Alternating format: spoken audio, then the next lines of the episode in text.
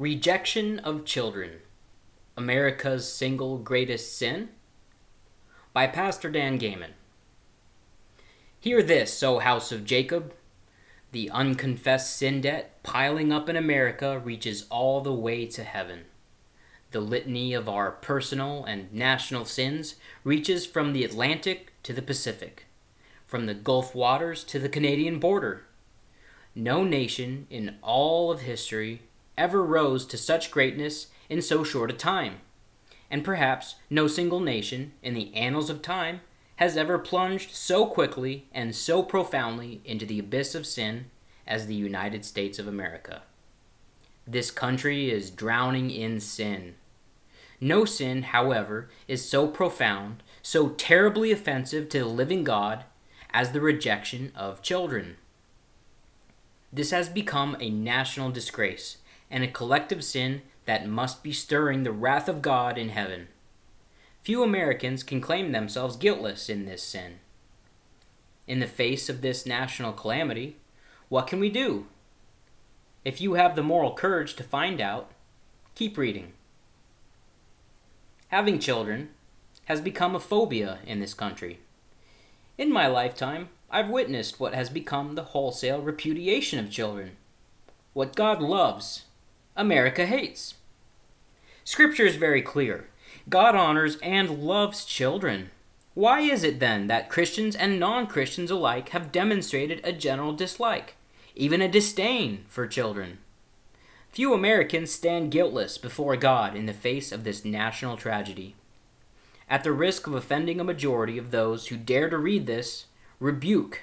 There is a world of people who need to swallow their personal pride confess their sin of rejecting children, plead clemency from heaven, and do whatever they can to make restitution for this sin. The rejection of children is evidenced in the lowest birth rate ever recorded in America among Celtic, Anglo Saxon, Germanic, and Scandinavians. Best estimates are that we now stand at about 1.6 white children per capita. This plunging birth rate and skyrocketing immigration tsunami are in collusion to bring about the genocide of the white race and the spiritual, moral, and political demise of America as we have known it. Aside from the homeschooled families across the nation that generally favor large families, together with the Amish, who continue to multiply children, the rest of white America is in basic denial of children and are doing everything in their power to deny them a future in this land. The loss of children is the single greatest threat to the future of this country and our covenant people.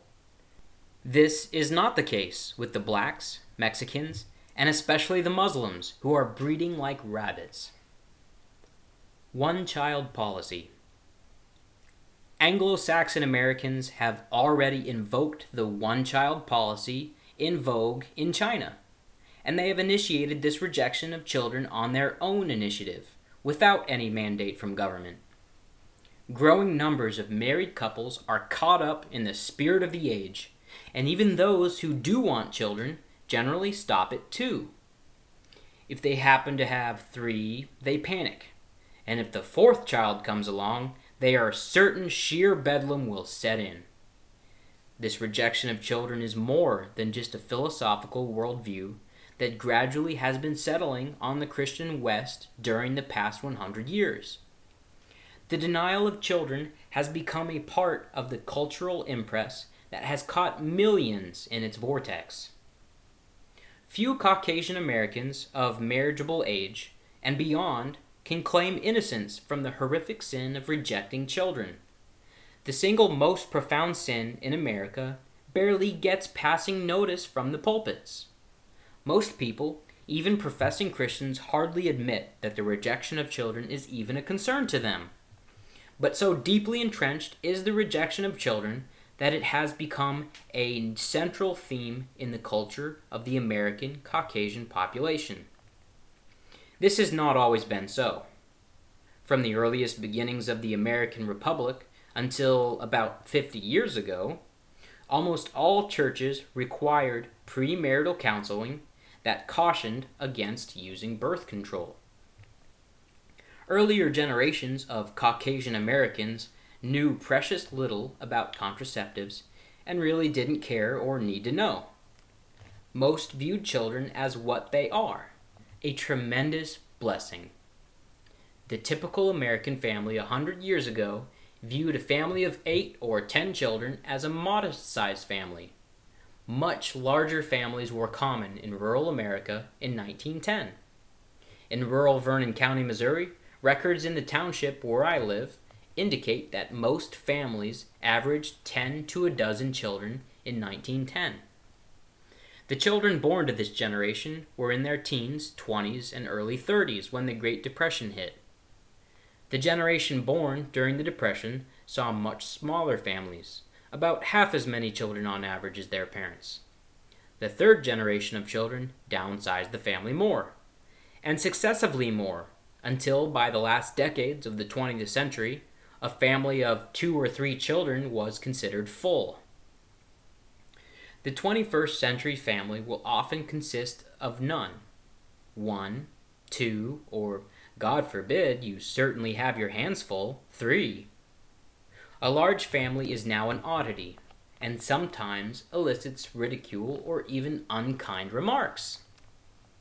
Jim Bob and Michelle Duggar of Springdale, Arkansas, married on July 21, 1984, and they're the parents of 20 children.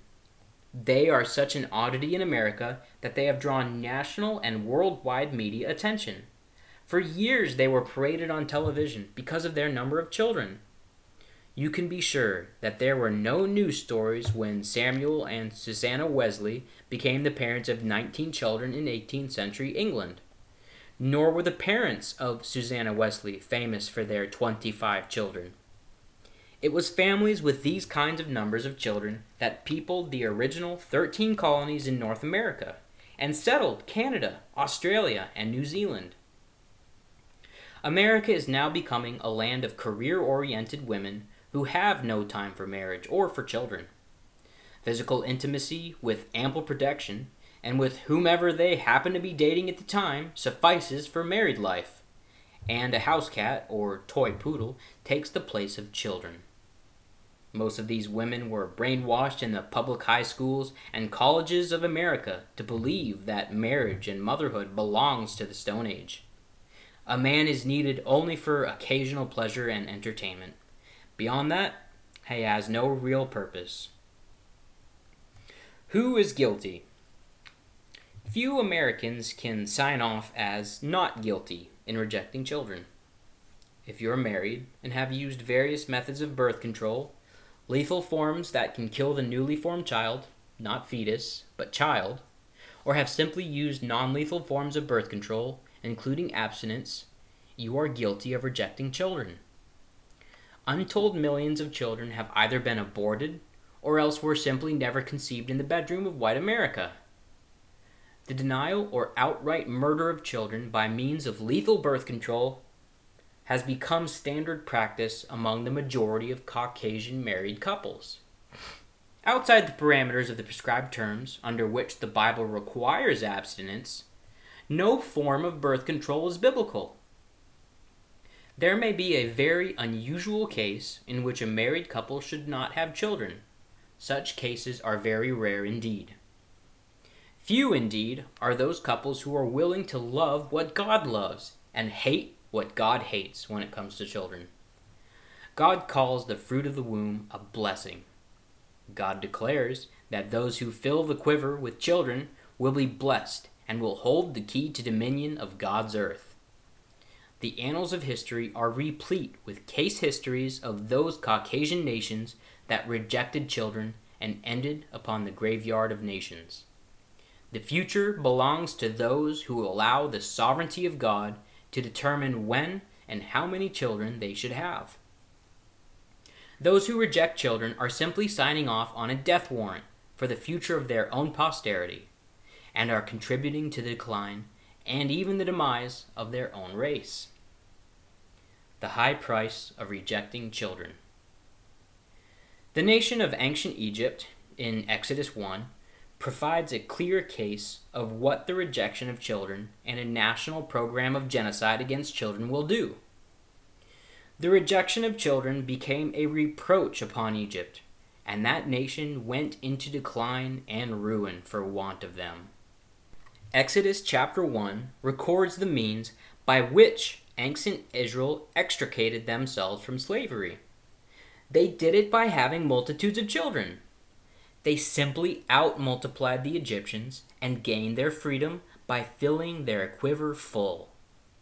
The Israelites, in a state of slavery, made bricks in the daytime and babies at night. God honored them and extricated them in one of the most profound stories in history. One does not need to search the archives of history very long to discover that a plunging birth rate and a flood tide of aliens pouring into the landscape of ancient Greece and Rome assisted greatly in the demise of these great cultures. If every goal and tenet of the Tea Party in America could be implemented, it would still fail because the plunging birth rate and flood tide of immigration into America, legally and illegally, is not even up for debate. The one child policy implemented in China has been voluntarily implemented in the Christian West. Russia, Western Europe, the British Isles, and the Western nations around the globe are suffering from a plunging birth rate. At the very same time, the non white races are proliferating. The Muslims have an exploding population and are filling the landscape wherever they settle. Europe is becoming a Muslim stronghold. The Mexican birth rate is exploding in America.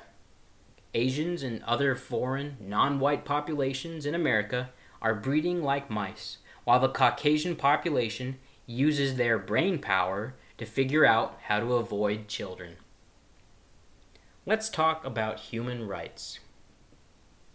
American politicians constantly press the issue of human rights and the oppression of basic rights that are denied the people of China, North Korea, Iran, and other nations across the globe. America has been touting human rights for more than 50 years. But America needs to examine the denial of human rights to 50 million or more unborn children who have been murdered ruthlessly in the most bloody, terrorist oriented facilities known in human history. No pro life president or Congress has ever slowed down the human rights violations of the unborn children of America since Roe v. Wade in 1973, which authorized the state supported killing of unborn children. No coalition of clergy and their followers has ever risen up as a collective groundswell to demand that the murder of children stop. Individuals who have slowed down this traffic by one means or another are rotting away in jail, serving life sentences. For 38 years and counting, America has become a killing field, filled with the bloody carnage and terror of the unborn children of this nation, far too many of them white. What must we do? At this very late hour, we can only do what is within our means. Much like the Titanic floundering in the icy waters of the North Atlantic in April of 1912, America, the Titanic of nations, is rapidly sinking. We can only rush to a lifeboat and do all that we can and pray that God will exercise his supernatural power to aid his covenant children in making restitution for the crime of rejecting children. Our first goal is to swallow our personal pride and admit that we have erred in the, allowing the spirit of the age that calls for the rejection of children to have exercised such a major impact in our lives. This means we must be willing to say we were wrong about children and cultivate a penitent and contrite heart in true and complete repentance before the God we love and serve. Number two, if you are married and are still within the age range to conceive children, Prove your love to God and children by adding children to your quiver. Simply say no to all forms of birth control and trust the sovereignty of God. If you have had a tubal ligation or vasectomy, consult a proper physician and see if you can, by God's help, have a reversal of the procedure. Many men have successfully reversed a vasectomy procedure. Number three, if you are past the age to conceive a child, but have children who are married, encourage them to have children and be willing to assist them in financial blessings. Inform your children and youth at an early age that any inheritance will go to those who marry and have children. If you are a grandparent, be willing to lend time and financial assistance to those family members who are married and are willing to parent children. If you have financial means to do so, find a good Christian Anglo Saxon family that respects, loves, and honors God and sponsor a child. Consider paying for that child's birth expenses and then giving a stipend for their food and clothing after they're born. Number five, if you have a church family, initiate a midwife fund to assist those who are at home birthing their children. This fund is not a collection of the tithe. It is funded by those who wish to give a voluntary offering to assist in the multiplication of children. If all you can do is give occasional offerings and encouragement to a married couple who are trying to multiply godly children, you will be helping what God loves and doing severe damage to what Satan hates. Finally, I leave you with these words from Psalm chapter 127, verses 3 through 5. Lo, children are an heritage of the Lord, and the fruit of the womb is his reward. As arrows are in the hand of a mighty man, so are children of the youth. Happy is the man that hath his quiver full of them. They shall not be ashamed, but they shall speak with the enemies in the gate. Question Without the multiplication of godly children, who will meet the enemy at the gate? Just say no to all forms of birth control. I report, you decide and God Himself will be the final judge. Prayerfully consider taking steps to reject the spirit of the age and embrace children for the glory of God and the preservation of our people.